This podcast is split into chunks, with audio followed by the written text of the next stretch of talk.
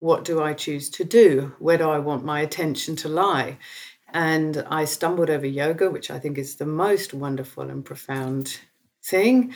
And probably my first experience of what we in the West might call body, mind, spirit.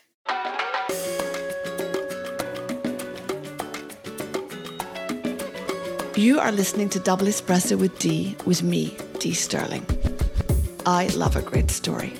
So, in this season, I will talk to incredible people who've experienced huge, pivotal moments of real change by choice or by circumstance. From stories of reinvention and inspiring career pivots to the dramatic shifts that happen in moments of crisis, I hope you can join us each week to hear about their fascinating and inspiring journeys.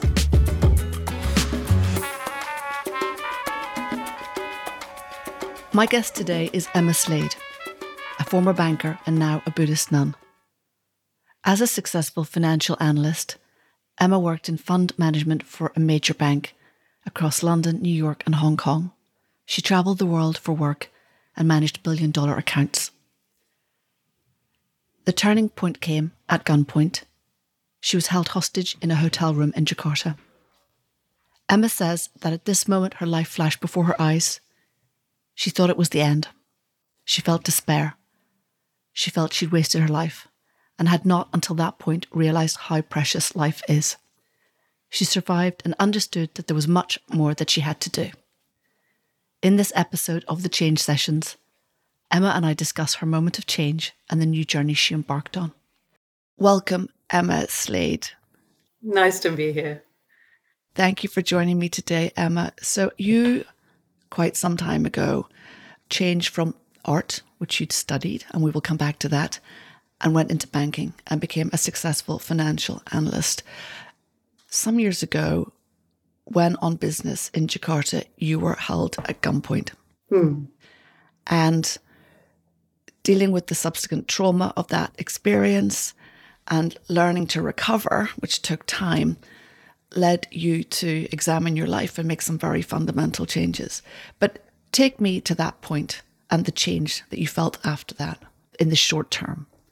So I think if you experience that, obviously you're going to probably think about your life, like the meaning of your life, you know, whether your life is going to end at this precise moment, whether you're going to be comfortable leaving the world feeling you've done what you wanted to do, and so I think, you know, in that moment, particularly in the very early stages of the uh, being held at gunpoint, I think, you know, there was no space for pretense anymore. There's no space for kind of, oh, I've got years and years to work it out, or kind of this doesn't really matter, or, you know, that kind of like, well, I can do this for a while because it doesn't really matter because in the end I'll do what I really want to do. There's some kind of, you know, very, um, there's no space you know there's one moment left it felt like there was one moment left and in that moment i had to think is this what i want my life to have been yeah so i think when you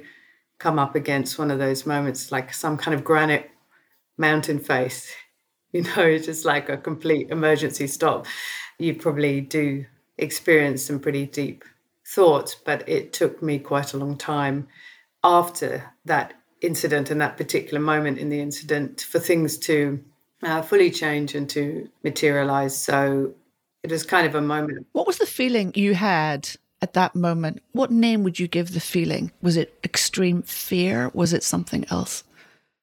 I think it was, yeah, obviously it was intense fear, absolutely intense fear. Yeah. And kind of not exactly regret, but some kind of thing like around that and also really like not exactly an anger, but a kind of like, no, I don't want to die yet. No, no, I still want to be alive. I do not want my life to end at this point. You know, remember, I was still pretty young, right? And so, you know, there's just like, no, I do not, I still want to be alive you know, and so often we feel very ambiguous about being alive, don't we? We feel it's a burden, it's right. very difficult, it seems like something that is hard to traverse. But at that moment, it's like, no, I just want to remain alive. And yeah so but obviously my life was not really in my own hands at that point because it was i didn't know what this guy was going to do and you know uh, so didn't know how it was going to work out so over time because that was a bit of a massive experience to say the yeah. very least yeah, and, yeah. and, and a life-changing experience in many ways and on multiple levels over time you know i guess as you rebuilt yourself and recovered you had a great desire, I guess, to, you know, look at the deeper aspects of humanity and human life and the meaning of human life. And I know you explored yoga, meditation, Buddhism came into your life. Tell me about that. I mean, I would say that that's, that sounds very impressive, like wanted to study humanity and da, da, da, da, da, right? I mean, I think I don't think I thought about it in those terms. It was just very simple in terms of for my life, the time I have, the path forward. You know, what do I want to do with that time? And how to be peaceful and feel that I've made a contribution and I haven't been a purely selfish being. And so it was a very small project just for me. It wasn't like to study right. the whole of humanity or, you know, da da da. It was you know, I've been through this thing. It's totally changed my priorities. It's also given me this sense that being alive is not to be taken for granted. It's like some kind of incredible thing. And on that basis, now, what do I choose to do? Where do I want my attention to lie? And I stumbled over yoga, which I think is the most wonderful and profound thing. And probably my first experience of what we in the West might call body mind spirit you know that sense of right. something really holistic that sense of um, something beyond surface activity or surface possessions mm-hmm. and a sense of stillness and profound states of being so i have a great uh, gratitude for yoga because i think it if that hadn't come in you you know it could have been harder to know what to do with those wishes, those aspirations for right. seeking and wanting to ask deeper questions. If yoga hadn't come in and kind of fed that inquiry, you know, I guess I could have got a bit disillusioned, a bit nihilistic, or I don't know what, you know, because when you let something go, like I was letting a lot of things go. Um, was that hope- a struggle to let those things go? No, no, no, no, it wasn't at all. Because of Jakarta, I'd kind of seen right through them. Right. You know, it was actually pretty easy to drop them. But when you let something go, which takes courage, and you give yourself a space in which for something else to appear, and I was just really lucky that yoga kind of came in and held me through that period of reforming and and questioning. If it hadn't come in, I guess I could have been a bit. I could have ended up lost or in some other way, like um, disillusioned. You know, I could have ended up cynical or bitter or so I don't know some other kind of path could have arisen right but because of with yoga other emotions right yeah because of yoga I think it supported me for that in some of the changes and the inquiries you know and at what point did Buddhism you know enter that frame of reference for you I would say that actually I was interested in Buddhism right in the beginning of my life, even as a right. child. So that was always like a little river in the background. But um, you know, growing up in southeast England in the 1970s, you know, like my mum gave me a book about Buddhism when I was about 11, and the house I was born into had a lying Buddha in it, which I still have now. It's on my shrine. But it wasn't easy to access stuff like it is today. There wasn't like Google and internet and Buddhist teachings all over the place, and you know, et cetera, et cetera. So it had just run along like a little uh, flavor in, the, you know in the background, but with doing more profound aspects of yoga and then doing more meditation, I think what really interested me, I got to spend some time in a Buddhist monastery in Europe, and it was the compassion practices that they did. It's a practice called Chenrezig, and you may know their mantra Om Mani Padme. And that uh, uh, the compassion practice is and it may be that I just don't know about enough about yoga, but the compassion practices really spoke to me, and they were something that I hadn't felt so fully encountered in in the yoga practices. Right. And that for me felt incredibly profound. I, you know, I found it just incredibly moving that these monastics in this temple were doing these compassion practices for all beings. How do you translate what you just said? The words. What does it translate literally as in English? What Om Mani Padme Hum? Yeah. Direct translation is quite tricky. Some people say it means the jewel in the lotus, but I think you know with a lot of these things, it's better sometimes to think of a feeling. Like so, if you Yes. think about a feeling of profound non-judgmental compassion for all beings if you think about being in the presence of that feeling that's a better way rather than asking what is the literal interpretation right because it's beyond these conceptual words Understood. Because it's a feeling, right? It's not just words or a narrative. And Yeah. Emma, when you discovered that over a period of time, how did you feel about yourself? How did you feel differently about your lens on life and your engagement with the world around you? I guess it just provided a much larger landscape to be part of. That's the only way I can describe it like a feeling finally part of a greater woven fabric. Yeah, it was a way of being part of things for me. So when you had that experience, you know, sometimes we can have a profound experience, which can be life changing at a very, very fundamental level. And then, you know, we're back in life, we're back in the world, we're back in our home. Yeah, Uh, you know, we're back Yeah. in central, wherever we are, right? And, and, you know, hopefully we take some of it with us, but it, we can get knocked around in that sort of real life situation. How did that stay with you? How did you help give continuity to that experience? Yeah, I guess that's where we have to hope that conditions come to support us, to keep us going, isn't it? You know, and I was lucky I, I got the opportunity to meet a lot of teachers and then eventually I got to go to Bhutan and in Bhutan I happened to, you know, stumble across this monk who turned out to be a lama and he became my teacher. So I think a lot of conditions continue to support me, you know, a little bit like a plant you know, you might plant a, a very interesting seed and soil, but if you don't continue to water it or have sunshine for it, it will die. You know, it will. It's uncared for, right? So these other things need to come in to help it. And I was lucky that those things came in. And do you think um, t- that meeting in Bhutan, tell me about that chance, in inverted commas, meeting with the Lama? I mean, do you believe in chance? Well, from a Buddhist point of view, obviously we have this strong feeling of karma, and that um, Of course. you know there are patterns running endlessly through time some of which we can see some of which become obvious to us some of which are less obvious.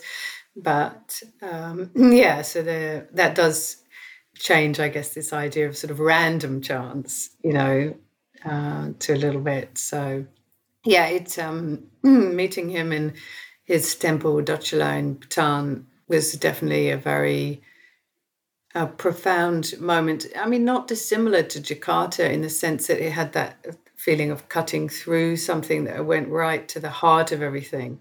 You know, like it just all the fluff and the daily debris kind of fell away. So it sort of had a strange, in a strange kind of way. They both had that level of impact. You know. And subsequently, um, I believe in 2014, you were ordained a Buddhist nun in the Himalayan kingdom of Bhutan. Obviously, that must have been a very special and unique moment for you. And it is for, I think, the wider world, frankly, because uh, you were the first and only Western woman to be ordained. And with this beautiful name, I love this name, Ani Pema Deki. Is that correctly pronounced? Or did I pronounce Yeah, that? Ani means nun. Nun. Okay. Yeah, Ani just means nun. So any um, female looking like this, you can easily call Ani, and you won't be wrong. You know, Pema Deki, Pema, you know, from uh, its origins in Sanskrit, Padma means lotus. You know, like Padma Sambhava or um, Padmasana, the yoga posture, Right. and then Deki means very blissful. So very happy, very uh, very joyful, that kind of thing. So, yeah. how hard is it to live up to that name? well, you you know these names are given to aspire to, isn't it? So, gosh, you know, I'm doing my best, but failing many times. You know, right? And um, you're also a mother to your wonderful son. Mm, mm. Um, what epiphany has motherhood brought to you, if there were anything that you would reference? Oh my goodness. I mean, motherhood is just like this enormous, profound, a life changing experience. I mean, it's beyond, it's another beyond words right. thing, isn't it? And it unfolds. You can't know how it's going to be.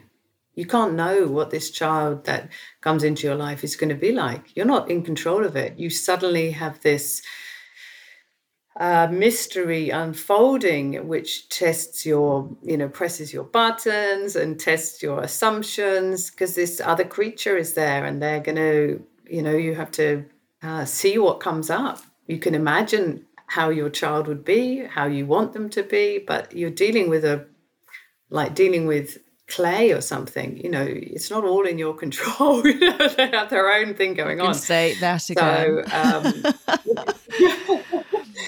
So I, I mean, I just think it's a very extraordinary experience and fundamentally changes your attitude to all humans. I think actually, just because you think I can remember just, you know, holding Oscar as a young baby and and walking past people who were lost or homeless or clearly in trouble and just thinking, you know, each of them at some point, you know, had a mother that 100% gave birth to them and cared for them and and you know you see that little child in everybody and you know it does change how you see other humans oh i couldn't agree more because everyone is the child of someone at the end of the day right? Mm. um, and and you realize that i think i mean i'm the mother of two university students and and I, I concur fully with what you're saying. And i think that there is something very fundamental in human life. And when it's you know your child it, it puts a different lens on literally everything you know, every aspect of life, every interconnection.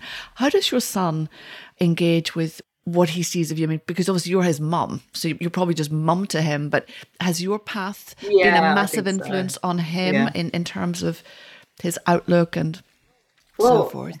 Yeah, I don't know. I mean, it's changed, you know. So he was with me in Bhutan when I was ordained in Punakha Dzong as you mentioned. He was with me. He wasn't in the room, but he was down the corridor. Now, he was five at that point. So he's a five year old in the Himalayan kingdom of Bhutan, being cared for by monks in one room. And down the corridor, his mum is being fully ordained. And I mean, not fully ordained, Getsuma vows is the highest vows that women can hold in Bhutan, but in that room, you know. And I don't think he can really remember me any other way, to be honest. And he's had moments of being very proud of me and thinking I'm super cool and unlike the other moms. And he's had moments of saying things like, you know, Mama, you're never going to get a handbag like the right. other moms at school. And, you know, these moments are kind of like, oh, you know, so because children they have moments of really wanting to fit in and wanting you to be identical to everybody else. And then they have moments of thinking, no, it's really cool not to be identical with everyone else. And they kind of go back and forward. Which is completely normal, isn't it? In their childlike ecosystem as they evolve. As I often say, you know, most people spend the first half of their life trying to conform, and the second half finding a path to identify the fact that they are entirely unique. How does referencing the handbag, if we may momentarily, you know, we are in a over-consuming universe in some respects. You know, despite all the references to the environment and what we're doing the planet, obviously a massive theme right here, right now with COP and so forth.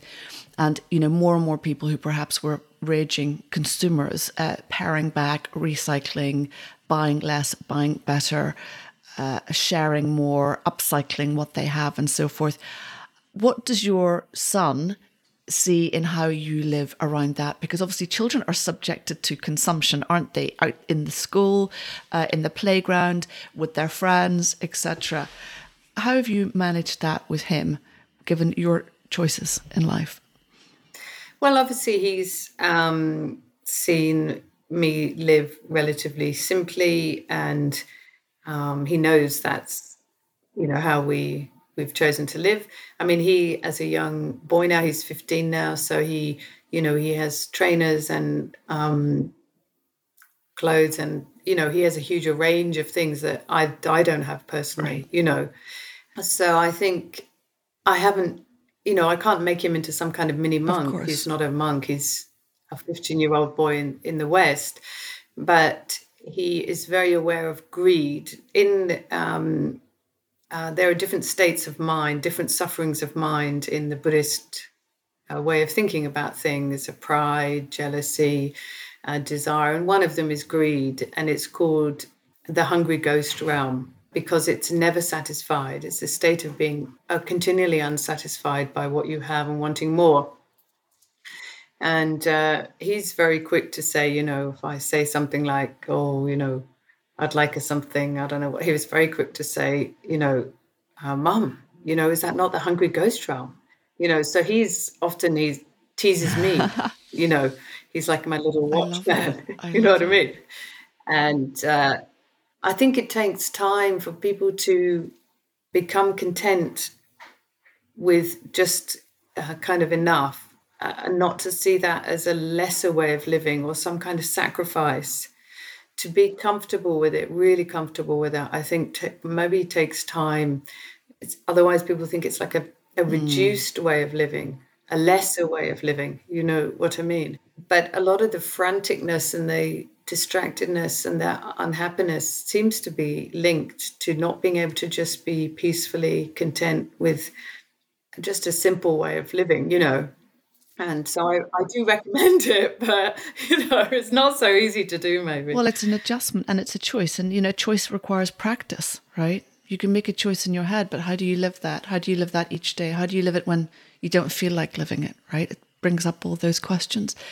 I mean, that makes me think about happiness, which we were talking about earlier. And you are the subject of a short film, Happiness, which is part of the Compassion Matters, uh, a project from the Dalai Lama Center for Compassion. What is your personal understanding of happiness? Well, it's a big question you just asked there, but maybe very simply. So we have one small prayer, yeah? May all beings have happiness and the causes of happiness. So we have to ask ourselves what causes happiness, you know? And uh, from a Buddhist point of view, happiness is caused by mentally being free of the states of suffering. So, being less angry, less greedy, less proud, less jealous, the mind is then becomes easier, more flexible, calmer. It's just more settled. It's not so agitated and unhappy in a way. So it's largely at the end of the day about reaching a state of ease with your own mind. And that means not just meditating, that means being aware of how you interact with others, what you do, what you say, whether you're causing harm. It's not just about meditating, it's about living in a way which means your mind at the end of the day is peaceful, is not agitated, is not suffering. Well, given the, um, it's very interesting what you say, and given the recent history of the world with COVID and the suffering that people have um, experienced, people have experienced a lot of struggle, right? Even people who've perhaps been spared extreme illness, but there's been a lot of psychological and emotional struggle. What advice would you give to people who are trying to escape the prison of themselves in a way, this prison of self, I would call it, where they are struggling, where they are um, having difficulty quietening their mind? Yeah, I mean, it's a really difficult question because these general statements can be quite tricky. You know, I find when I talk to one person, it's like, um, you know, you've got a basic cup of tea, but then you may need to just put a little bit of ginger in for some person, or somebody you need some chamomile. So these general statements are right. tricky, I would say. First of all, you know, from a Buddhist point of view, the root of suffering is wishing things to be other than how they are. Now, that's a big statement. Again, it's a very general statement. But I think some level of, of realizing this is the situation you know, this is the situation with COVID and we're doing our best. This is the situation. I know it's not like, I know things aren't like they were before. Things may not be like we want them to be, but some general kind of, okay, this is the situation. This is the reality right now, you know, first of all. And I would just encourage anybody to think what really helps them and what really doesn't help them like i think um, i've spoken to a lot of people who've said they've stopped watching the news or they've really stepped back from media because they found it was really adding to their agitation and their worry and their fear and etc and they couldn't do anything about it so it wasn't really helping anything so i think first of all if you feel like something is really adding to your negative state of mind then have the courage to limit it or step away from it and then really look at what nourishes you and I know it can be difficult in these situations. Not everybody has a garden, not everybody has a pet, not everybody has a family member or a good friend that they can spend time with. But uh, without judgment, without thinking that those things are somehow hobbies or less valuable, the, the things that help us feel kind and calm and in touch and positive, whatever they are, please don't write them off as somehow irrelevant time or just a hobby or relaxing in that way that we used to think about those terms. Really see them as these really essential core things to being a, an okay human. And and do them and do them deliberately as much as you can within the situation you find your yourself and i just hope everybody has something like that when they think about it something that helps them and then uh, has the capacity to do that for whatever it is half an hour, five minutes, an hour. With consistency, right? And just giving it the recognition and the value it needs. Because I think, as well, to your point about distraction, people are distracted. There are so many things that can impact and impinge upon the human body, the human mind, that aren't necessarily always constructive, that can make people feel extremely unsettled. And doing those little things very, very often on a regular basis can re- help one recalibrate. I guess as well, this year and a half has been a time of massive change for lots of people. And obviously, Emma, you've had a lot of change in your life. You've experienced a lot of change, and you have said change requires some courage. It takes enormous courage to step into the unknown. As we know, many people fear change, although personally, I feel the essence of life implies change. You know, there is change going on all the time, right? Whether it's of our doing or not, that is actually life, perhaps we could say. What would you say to someone who, you know, is fearful of navigating uncertainty into the unknown? Well, there are degrees. We have to be wise and skillful with our own being. There are degrees. I think from my experience of talking to people that if people get to a stage of feeling very stuck, either with their own thinking, their own mental habits, or just generally their situation, they feel very disempowered and they feel like they're not really living. It's like a state of being half alive if you feel very stuck, right? And it's very disempowering. And so I think this is where you know, choosing to do things that you know are helpful for you, even if they're little changes. They don't have to be big changes. But if it gives that feeling that I'm not stuck, I'm I'm working with the nature of things. Things are changing and flowing, and I'm also growing and changing and flowing. It's just when we have this feeling that the outer world is stuck and we are stuck, then things get very tricky, I think. Sometimes big change may be helpful and you you may have the courage to do that but sometimes we just need to make little changes. And like right now people are quite stressed with covid a lot a lot of the time. Some people have made radical changes. It has you know they've moved to the country they've changed jobs i don't you know i don't know what i think you have to have some self wisdom maybe in a quiet time just to think okay is this a time to make a small change and if so what is it a time to make a medium sized change or is it time to make a big change? But for some people, making a big change will give a feeling of fear. And so then right, we respect right. that and make so a medium intuition change, as well, you know? isn't it, really? Sitting with yourself. I think we are, yeah. And if you can, I think that usually gives a feeling of trust that you can rely on your own wisdom. You know, nobody else can quite tell you if the size of the change. I think it's good if you can sense it for your for yourself because it also gives you a feeling of trust in your own you know walking down that path that you can be your own best guide and i think that's important because often we look around for find in everybody else or every book or whatever or every teacher what to do what to do sometimes it's better to be quiet and just think and reflect and then gently make that change and Emma, today in you, you know, in your life, you are um, very active internationally. If I may say, you know, you're an acclaimed author with your best-selling book "Set Free," tells which tells your extraordinary story from, I guess, from banking to Buddhism in, in some ways. You're a public speaker. You've given an inspirational TED talk, which has been listened to hundreds of thousands of times.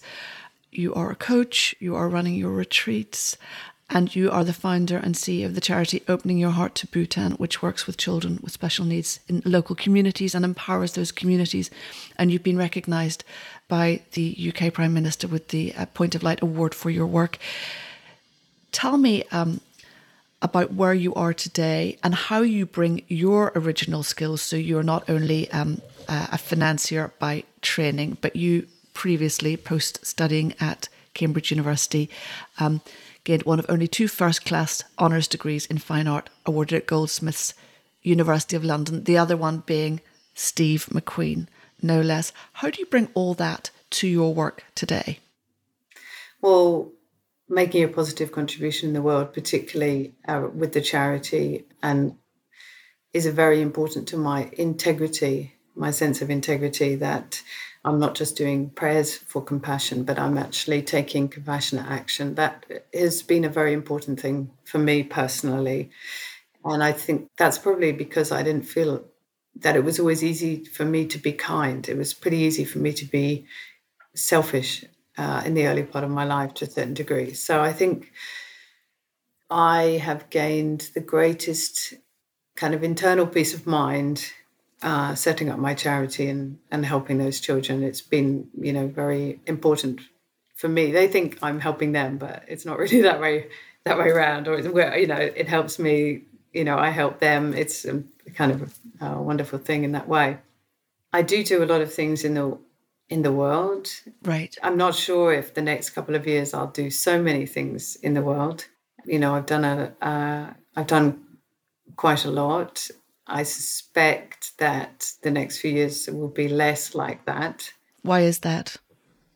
I have practices to do. You know, I have my meditation practices to do, and you know, my one of my teachers in Bhutan said, uh, even at the end of the day, something really wonderful like the charity is still involved with worldly activity.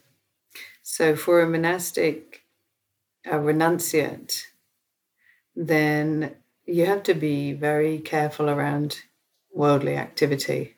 You know how much you're really involved in it and how much you can skillfully involved in it without uh, your mind getting too excited or too hot or too cold you know you know.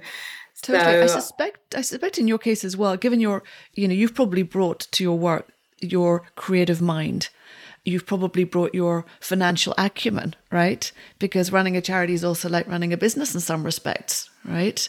Um, so that can engender certain feelings too, in a way, of, engagement and involvement and excitement, you know, because you you did have a very fast in career at a, at a point in your life.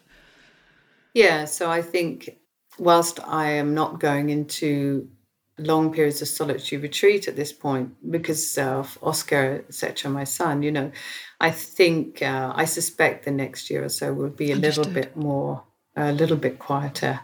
And uh, I'm doing, you know, I do my daily practice. And I've also, strangely enough, you mentioned my art thing. I, I have been doing a few artistic things as well. And um, with the, you know, I've studied Tibetan now quite hard, even though I'm still pretty useless at it. But you know, certain mantras. And um, so I may do some creative things around those in a more Beautiful. artistic way.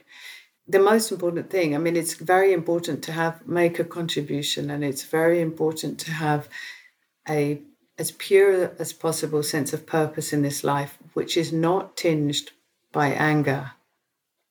And most difficult situations in the world may bring up anger in us. You know, like I could be very upset that there are children with special needs out there. I could be very upset that there isn't enough medical facilities or, you know, da da da da da. Like, and I know different people have different responses to this. They see suffering in the world and it makes them very angry.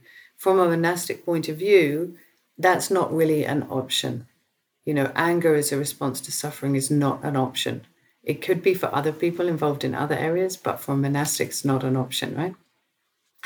So it's very good to participate and help in the world, make a contribution, and know how meaningful your life can be in terms of helping others.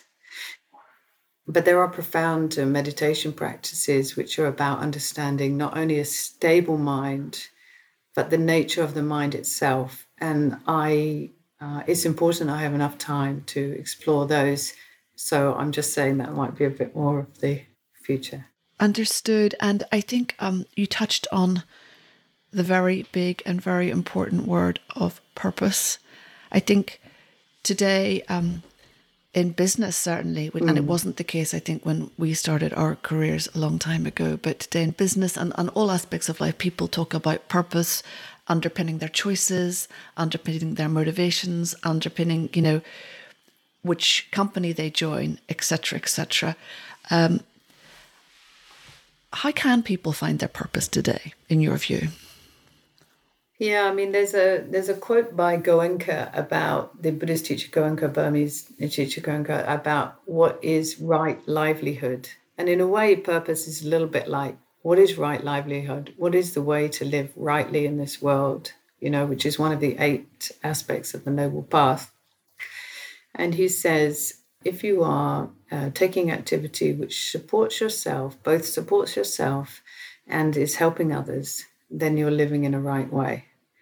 And so we do have to have that balance, you know, both recognizing that we um, should take care of our own being in every way uh, physically, mentally, emotionally, spiritually, etc. And always be helping others. And if you can get to the end of the day and think, yeah, I gently took care of myself today, I didn't harm myself with my anger or my speech towards others, I didn't harm myself in that way, and I helped others, then you can rest easy knowing that. I mean, that is the purpose.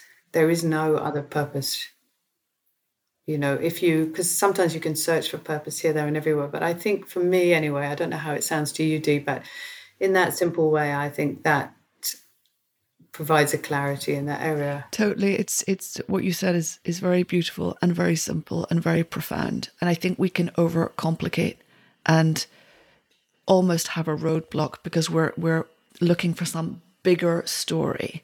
But it's a it's a life choice. It's a day to day choice isn't it? It's a minute to minute walking down a certain road with a certain approach and a certain philosophy which is intrinsic to who we are as human beings. It's about, you know, the inside reflecting the outside as well, you know? And I think there is a lot of, I'm, I'm a linguist by training, and I think there's a lot of language around sense of self, and there are a lot of, um, you know, what I would call sort of slightly faux self help concepts out there. But what we're talking about here is something, in a way, profoundly simple and beautiful. And um, much more fundamental in terms of choice about how one lives one's life. And it, it reminds me, you know, we do have choices, don't we? Sometimes, you know, we feel we never have a choice, but we do have agency over our own lives and some of the choices that we make, which are quite fundamental as to how we live. Emma, um, tell me today, what is your biggest concern in the world, if there were one? Oh, that we still very easily harm other beings all the time we don't think it's I mean, you look across the globe, people are fighting each other, killing each other, killing animals. The basic root of yoga and Buddhism is ahimsa, you know, not to harm. And I think uh, I see that in so many situations, there's no understanding that um, just please don't harm. If that was truly taken to heart, then I think many things would be solved that simple way. Do you ever feel um, hopeless about that point? Because it has, in some respects, always been thus. And sometimes the greatest inhumanity, for want of a better word, is humans towards humans. You know, in the animal kingdom, yes, animals will defend themselves or defend their young, but they won't randomly attack one another just for the sake of it. Um, and, you know, if we look back historically, we've always had war, we've always had conflict. It doesn't seem to be improving. How does that make you feel more broadly when you look at this as, as a big concern? Uh, it doesn't make me feel hopeless. It does make me wish to be a good example of not being like that, you know, if I can, you know, if it's not easy, I wish there was some global commitment just not to harm, like maybe even just one day, you know, just one day. And there's so many of these days, you know, one day. And Wouldn't that be incredible? Like just one day, put arms down, be kind to other people actively. Yeah. Yeah. God, I love that. So, Emma, I'm just conscious of time. So, I'm going to ask you one final question. Obviously, you are a teacher to many, and you get asked a lot of questions about big themes in life. What is the subject or the question that you get asked the most, and what is your response to that? Bearing in mind that everyone is different and there are micro shifts depending on the person and so forth. I mean, I think in the West, obviously, I get asked a lot why I have no hair, why I look like this, because there isn't a culture of understanding what is it to be a, a Buddhist monastic, right? So in the West, I particularly get asked about, you know, those sorts of things. I definitely get asked about meditation. What is meditation? a lot of people feel they have to apologize to me. Like they say, I, you know, I'm really sorry I tried meditation. It was just really hard. I couldn't do it. I gave it up, you know. So um, that's a, a, common question. What is meditation? And like, why is it so difficult? You know, uh, that kind of thing.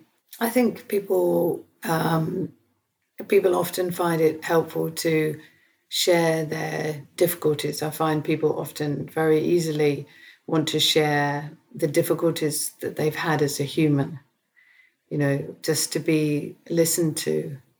I think that um, I don't know if it's because we're very living very fast or I don't know what, but there is a need to be listened to, to share the difficulty of human existence out loud to another being that you feel comfortable around or you feel that they're going to honor your human experience.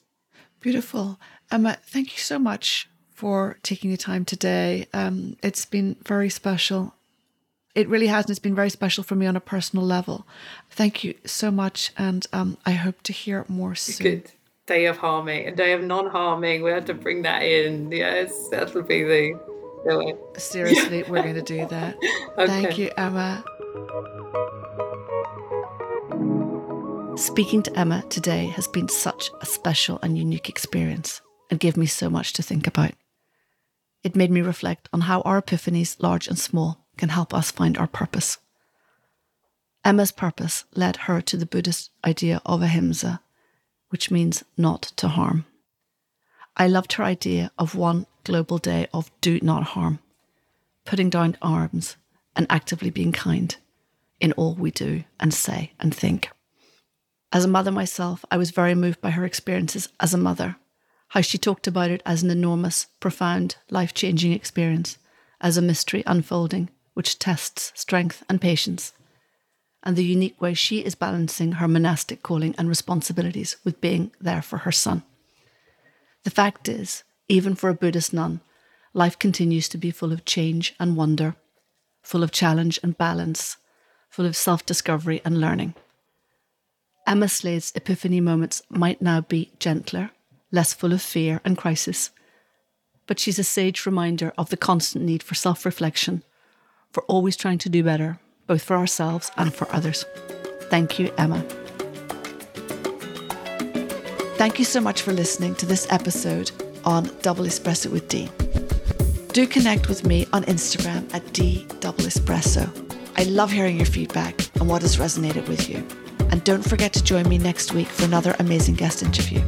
Until then, au revoir.